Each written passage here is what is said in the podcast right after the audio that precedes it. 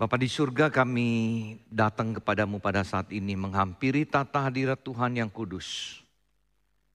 Kami tahu di dalam perjalanan kehidupan kami, dalam perjalanan iman kami, kami membutuhkan firman Tuhan yang dapat menguatkan kami, sehingga kami boleh terus teguh, bahkan kami boleh terus bertumbuh di dalam akan iman yang telah Tuhan berikan kepada kami. Urapi hambamu ya Tuhan kuasa daripada roh kudus memampukan hambamu menyampaikan isi hati Tuhan kepada setiap kami anak-anakmu yang engkau kasihi. Di dalam nama Tuhan kami Yesus Kristus penebus juru selamat kami, kami berdoa. Amin. Kita akan sama-sama membacakan firman Tuhan dari kitab Roma pasal yang pertama ayat 16 dan 17. Roma pasal 1 ayat 16 dan 17. Saudara boleh membuka kitab suci atau di HP saudara ya, firman Tuhan. Roma pasal yang pertama ayat 16 dan 17. Yang ada boleh baca bersama-sama dengan saya. Ya. Roma 1 ayat 16 dan 17 demikian firman Tuhan.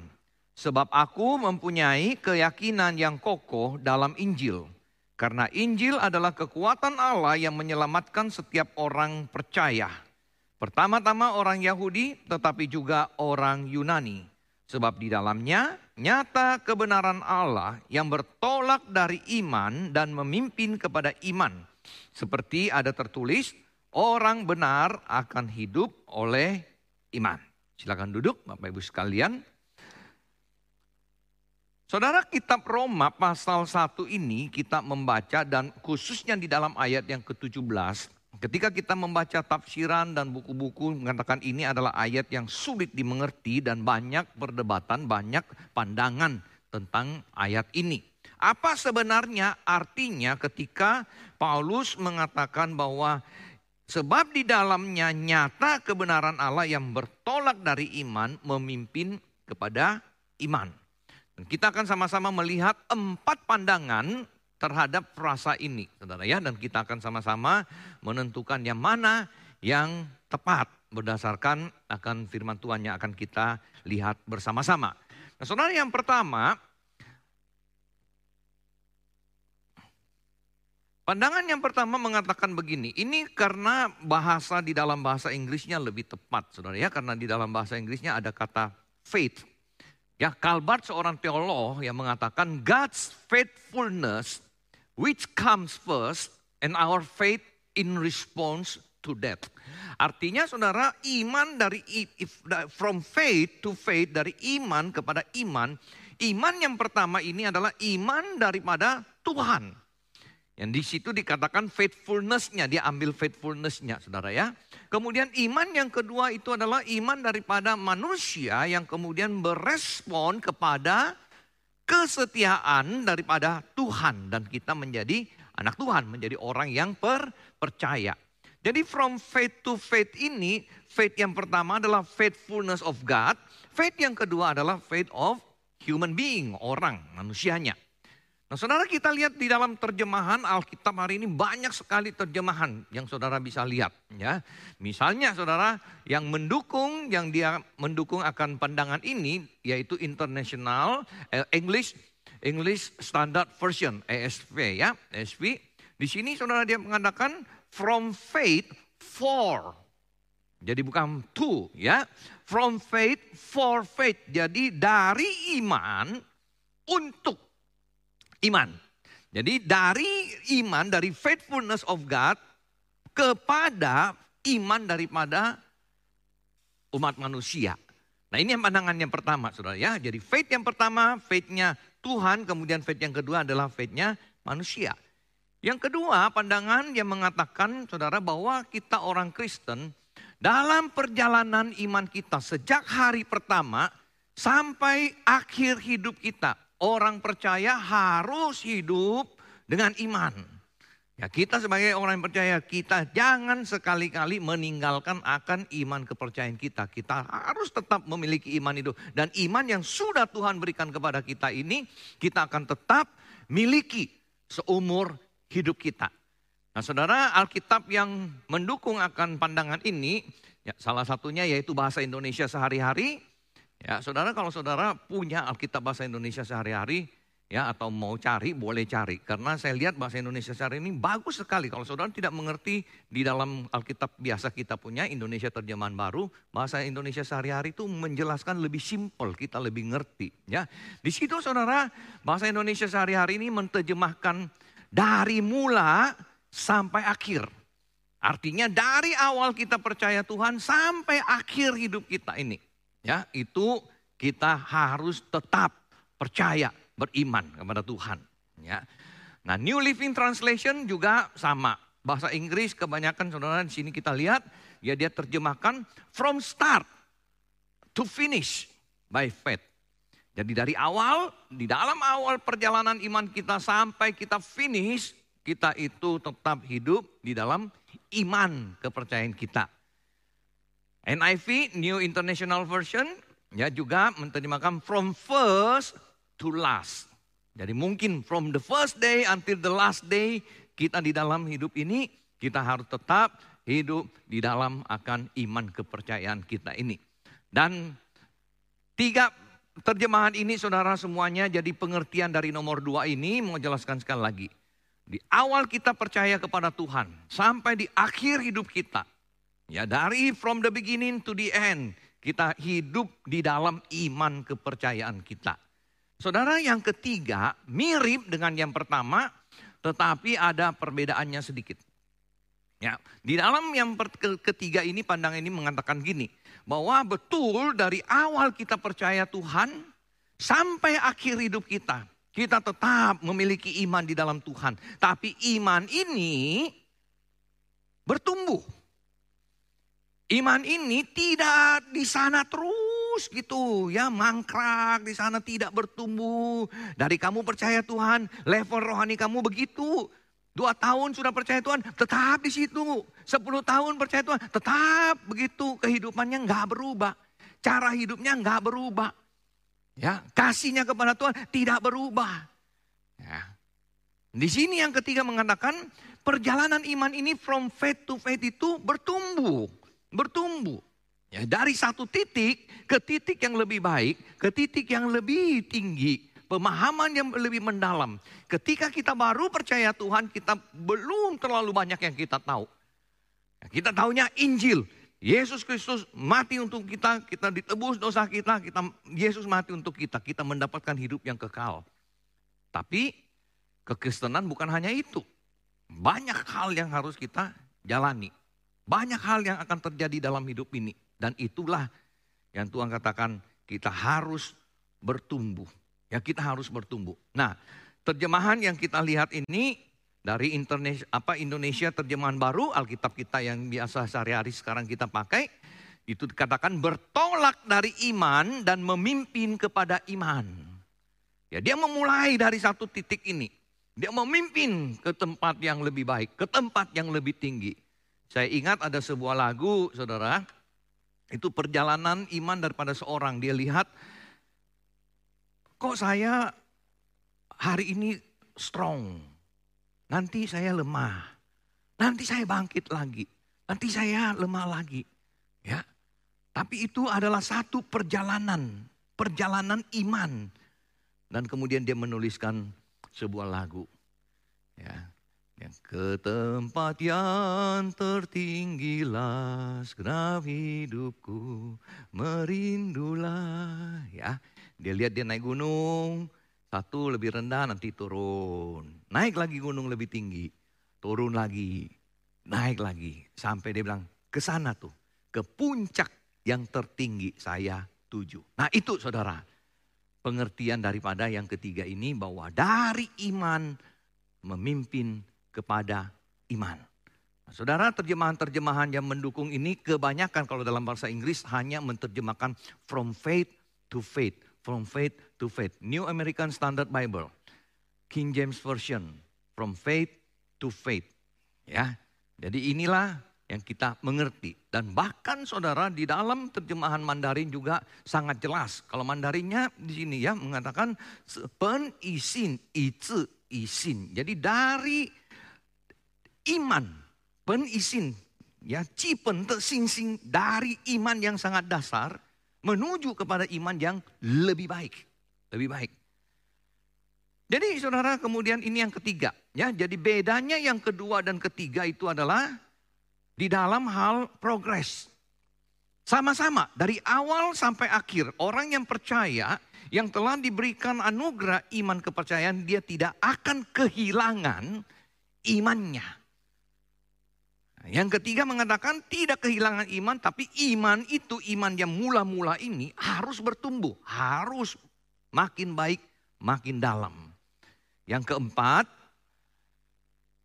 Saudara Paulus Ketika menuliskan kitab Roma ini, mereka mengatakan Paulus sedang mengabarkan Injil. Oleh sebab itu di dalam ayat yang ke-16 dia katakan bahwa saya tidak malu. Ya, saudara saya terjemahkan tidak malu sini ya kalau di dalam bahasa Indonesia terjemahkan aku mempunyai keyakinan yang kokoh. Tapi sebenarnya seluruh terjemahan yang lain mengatakan I'm not ashamed. Saya tidak malu, ya kepada Injil ini. Kenapa? Karena Injil ini Injil yang membawa keselamatan. Banyak orang yang tidak menerima Injil ini karena mengatakan, aduh Yesus mati, Mesias mati, kok disalib, kok juru selamat mati. Ya. Tapi Paulus mengatakan enggak. Saya enggak malu karena saya tahu Injil ini Injil yang menyelamatkan. Ya, ada kuasa Tuhan di dalamnya. Ini saudara di sini katakan bahwa dia percaya Paulus mengatakan di dalam dia mengabarkan Injil, dia dulunya belum percaya. Tapi dia mengenal Tuhan Yesus, dia punya iman. Dan dia mengabarkan Injil kepada orang lain, orang lain percaya, orang punya iman. Jadi pandangan yang keempat ini mengatakan from faith to faith adalah dari iman satu orang, ya kemudian menghasilkan iman dari orang lain. Dia mengabarkan Injil, orang lain beriman. Dia mengabarkan Injil, orang lain beriman. Jadi faith, faith from faith to faith ini orang yang berbeda. Ya, bukan orang yang sama, tidak bertu, bukan orang yang sama lo bertumbuh imannya. Nah, Saudara sekalian, dengan ayat firman Tuhan yang sama dengan yang pandangan ketiga tadi. Dari empat pandangan ini, Saudara, iman Tuhan menjadi iman daripada manusia. Iman manusia dari awal sampai akhir tetap ada, tidak akan hilang. Yang ketiga, tetap ada iman manusia sejak kita percaya sampai akhir hidup kita, tapi ada pertumbuhan. Pandangan yang keempat mengatakan iman daripada seseorang menghasilkan iman kepada orang lain. Nah, yang mana nih? Ya, yang mana nih? Yang kita pegang. Pusing ya? Mana nih? Saudara, kita akan lihat sama-sama.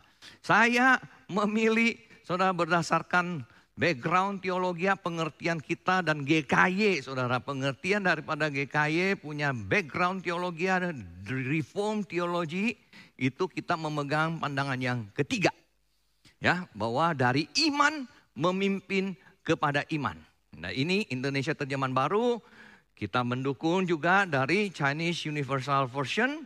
Dan saudara terjemahan yang paling baik. Terjemahan yang paling baik yang saya temukan dalam persiapan firman Tuhan itu, yaitu Google Translate.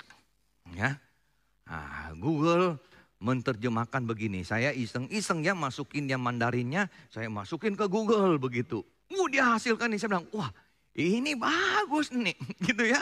Ini bagus menerjemahkan Mandarinnya. Dia katakan, karena kebenaran Allah dinyatakan dalam Injil. Kebenaran ini berasal dari iman. Jadi kebenaran kita, kita dibenarkan oleh Tuhan bukan karena kita, bukan karena perbuatan kita, tapi dari iman kepercayaan kita itu. Ya. Jadi iman ini yang membuat kita menjadi orang yang dibenarkan. Dan iman ini dasar daripada iman ini memimpin, menuntun kepada iman.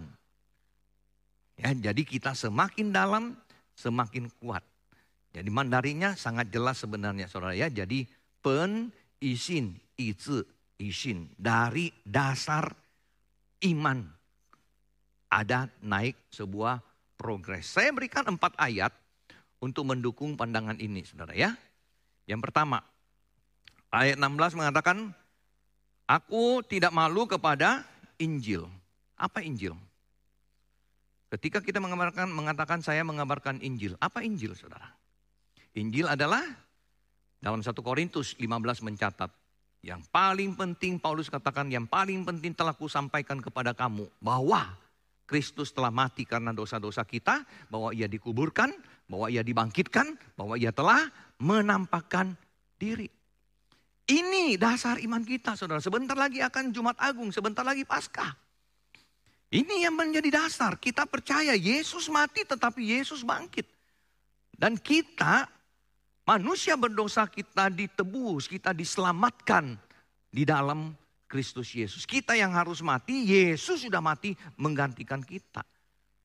Dan di dalam akan Efesus 2, 8 mengatakan, Saudara iman kita ini bukan dari kita, pemberian, anugerah.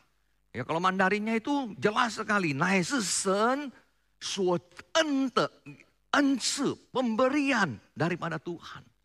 Saudara saya nggak tahu waktu saudara percaya, terima Yesus, saudara itu ada intention dengan sengaja mau percaya Yesus atau saudara di dalam satu momen, di dalam satu waktu saudara nggak tahu kenapa saudara bisa percaya Tuhan.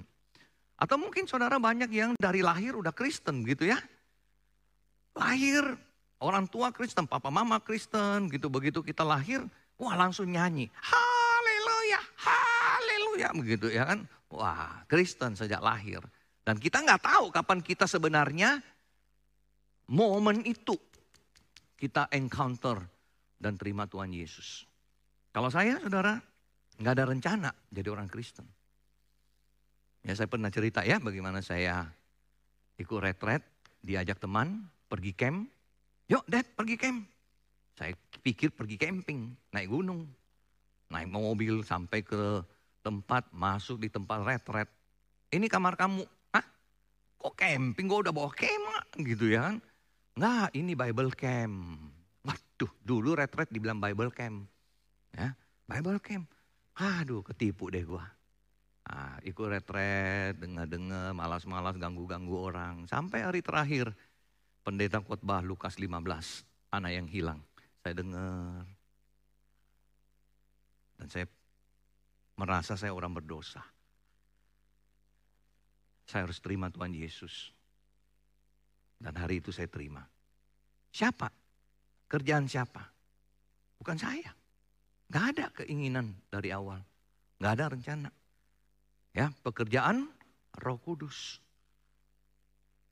Yesus berkata kepada Nikodemus, kalau kamu tidak dilahirkan kembali, kamu tidak bisa masuk kerajaan sorga. Lahir kembali artinya saudara pekerjaan daripada roh kudus. Nggak mungkin saya.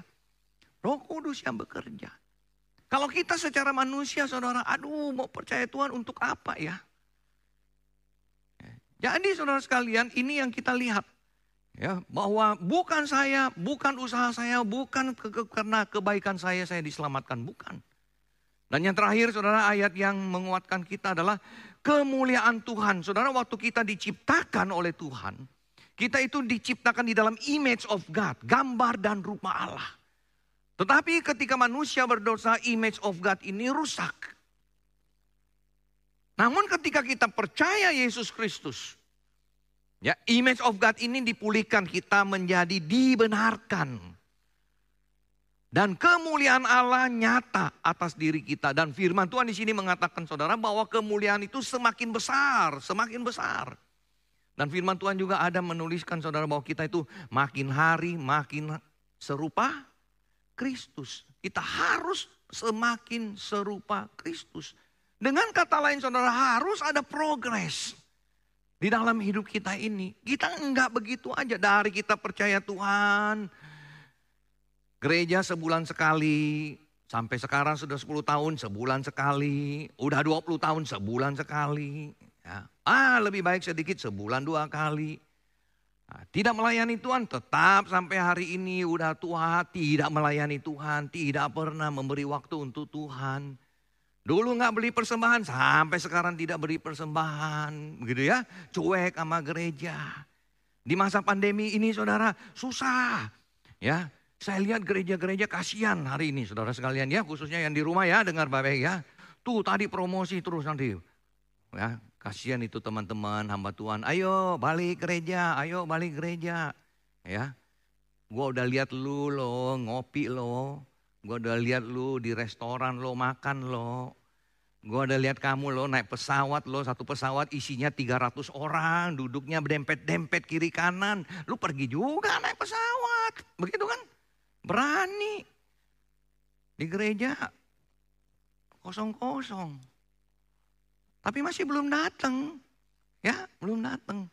Kita masih, ah kalau gereja nggak apa-apa lah, lihat TV aja deh. Nah, memang mungkin ya, mungkin saudara punya dasar teologi yang benar juga sih ya. Tuhan ada di mana-mana ya. Nah, di rumah ada, di gereja ada, gue di rumah lah gitu ya. Nah, ini saudara, challenge dari kita.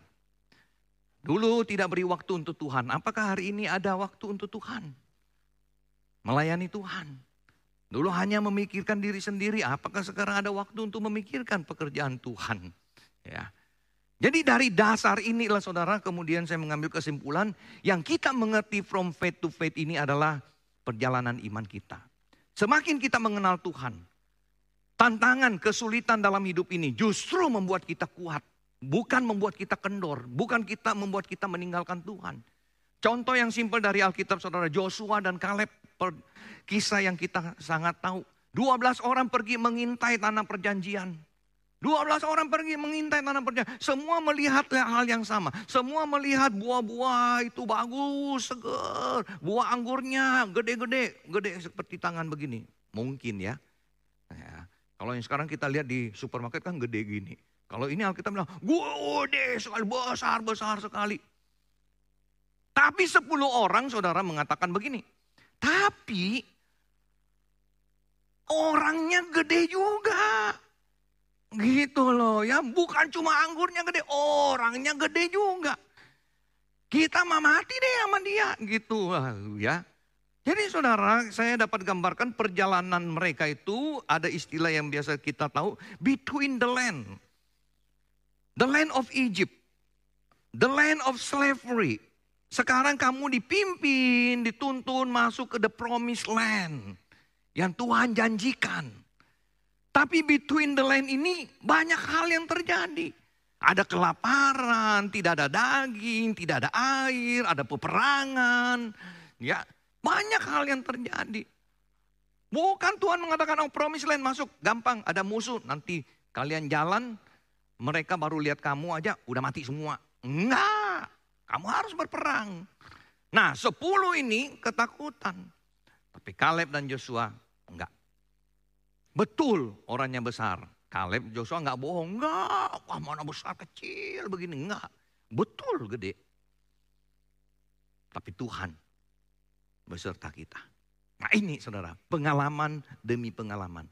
Kita menang atas iman, kita imannya makin bertumbuh, makin kuat, makin kuat. Nah orang pilihan Tuhan tidak pernah akan meninggalkan kita. Kalau dasar iman kita itu betul saudara. ya. Jadi kita dinyatakan benar ketika kita percaya Tuhan Yesus. Kita memang masih berdosa, kita masih punya salah. Ya, kita masih ada kekurangan, tapi kita dideklar, dinyatakan benar karena iman kita di dalam Kristus Yesus. Jadi statusnya kita bukan lagi orang berdosa, kita orang yang sudah dibenarkan. Yang kedua, Saudara, adalah iman seorang percaya harus terus bertumbuh menuju kesempurnaan. Apakah orang rumah kita, tetangga kita, keluarga kita dapat berkata kepada kita, "Eh, kamu berubah loh." Ya, dulu begini, sekarang begini. Ada enggak kira-kira suami berkata kepada istri atau istri berkata suami, "Eh, waduh puji Tuhan ya. Dulu kayaknya lu nggak pernah baca Alkitab ya. Sekarang saya lihat rajin baca Alkitab. Dulu berdoanya Sehari tiga kali, sekarang sehari lima kali. Puji Tuhan gitu ya. Ikut-ikutan yang itu ya lima kali sehari ya. Ya, enggak ya. Dulu tiga kali kan makan pagi, makan siang, makan malam. Sekarang tambah bangun pagi tambah tidur malam. Nah lima kali kan. Nah, makin ada kemajuan puji Tuhan. Eh lu dulu pelit amat ya. Sekarang kamu kayaknya murah hati ya. Ya, kepada orang. Nah orang bisa lihat saudara. Dalam hidup kita. Saudara, saya pernah ceritakan kisah ini. Ya, kalau masih ingat, sorry. Ya, di Greenfield. Suami istri berantem, berantem, berantem, berantem. Piring pecah, sana begini. Wah bertengkar. Satu hari, singkat cerita saudara, istri dibawa oleh teman, mengenal Tuhan, dia mulai gereja, dia berubah. Suami marah, dia diem. Ya. Suami mentah-mentah, dia diem. Nggak nyaut, nggak nyaut. Suaminya satu minggu, dua minggu, lihat. Aneh. Ini dia makan apa ya? Ya, makan obat penenang kali, kok bisa tenang? Nah, dia tanya, kamu kok sekarang kalau saya marah nggak nyaut ya? Iya, saya udah percaya Tuhan. Tuhan mengampuni dosa saya. Jadi saya juga belajar mengampuni dosa orang. Wah, suami ikut ke gereja. Berubah juga saudara. Eh, papa mama nggak pernah berantem. Anak-anak di rumah bilang, ih, ini dua makhluk aneh nih dua sekarang. Gitu ya. Jadi baik banget. Anak-anak juga gereja. Satu kali saudara, mereka hari minggu pagi mau pergi gereja. Pembantu bilang ke nyonya, nyonya boleh nggak saya ikut gereja? Kamu mau ke gereja? Benar? Serius? Iya. Kenapa? Dia bilang saya ikut nyonya udah lama. Ya bertahun-tahun. Saya bersihin piring udah berapa losin nggak tahu. Ya, dulu berantem, ribut rumah ini pusing. Hari ini rumah ini beda. Beda. Dan kalau ya yang Bapak Ibu sembah bisa mengubah seperti begini. Saya mau percaya. Nah akhirnya dia pergi, kemudian dia dibaptis saudara. Nah ini saudara, perjalanan iman kita harus nyata, harus berubah. Jadi apa yang harus kita lakukan saudara? Cepat sekali ya. Pertama bersyukurlah untuk iman yang Tuhan sudah anugerahkan bagi kita. Bukan kita, kita nggak layak. Tuhan memilih kita, Tuhan berikan iman itu. Percaya dan yakin Yesus Kristus adalah penebus dan juru selamat. Dan inilah yang menjadi dasar iman kita, saudara. Inilah yang menjadi dasar iman kita, bukan yang lain. Ya, kalau saudara beranjak memulai iman ini dengan pengertian ini, ya, saudara udah betul. Saudara udah betul. Jangan malu dengan Injil, karena Injil ini yang menyelamatkan kita.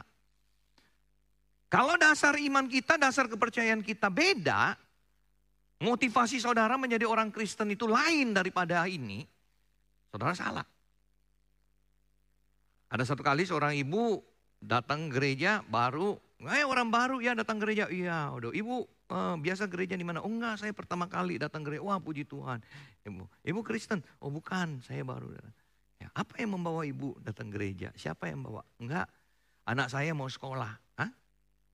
Anak mau sekolah, anak mau sekolah masuk gereja. Ya kenapa? Ada hubungan apa? Ya anak saya nanti mau sekolah di IPK. Jadi saya datang ke GKY, nanti dapat diskon. Gitu ya. Nanti kalau pas anak mendaftar, saya pergi ke gembala minta surat rekomendasi dapat diskon. Nah itu salah saudara. Nggak heran kalau di tengah perjalanan dia susah, dia ini, dia tinggalkan Tuhan. Tapi kalau saudara punya dasar kepercayaan adalah di ujung sana. Yang kekal itu Apa pun yang terjadi dalam hidupmu hari ini, engkau tidak akan tinggalkan. Enggak akan. Kamu, kamu mau susah, kamu mau sakit, kamu mau apa, tetap itu akhirnya yang di sana. Dan yang terakhir saudara, sudahkah kita beritakan firman? Cek IG, cek Facebook, ya, cek Instagram, TikTok, isinya apa semua itu kita. Ya sama lah ya saya ya, makan-makan, jalan-jalan. Tapi pernah nggak ada firman Tuhan? Pernah ada nggak menyaksikan Yesus Kristus? Jangan malu saudara. Kita jangan malu. Karena itulah yang menyelamatkan orang. Itu yang menyelamatkan orang. Mereka harus tahu akan hal itu. Dan yang terakhir saudara, marilah kita terus mengejar tempat yang tertinggi itu. Iman kita di puncak itu. Jangan sama, jangan pernah terus sama. Dari percaya sampai hari ini tidak berubah. Kita berdoa.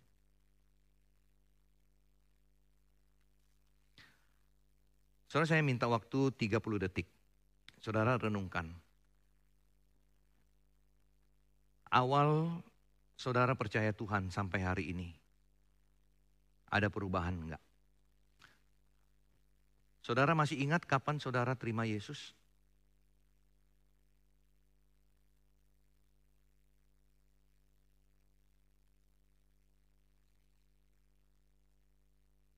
Saudara bertumbuh? keluarga, teman, sahabat, tetangga dapat menyaksikan perubahan itu? Atau sebaliknya?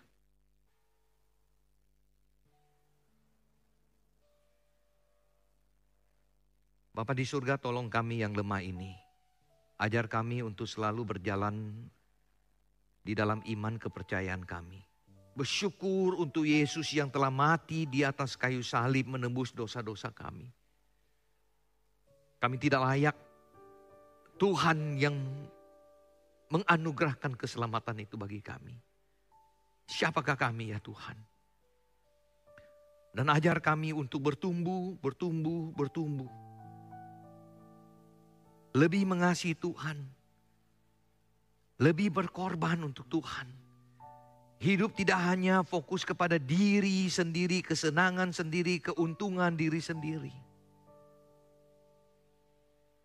Ajar kami untuk mulai melayani Tuhan yang sudah terlebih dahulu melayani kami. Kami rindu perjalanan iman kami nyata dan menjadi berkat bagi orang. Terpujilah namamu ya Tuhan. Terpujilah namamu. Dalam nama Tuhan Yesus Kristus. Penembus juru selamat kami yang memberikan kami yang hidup yang kekal. Kami berdoa. Amin.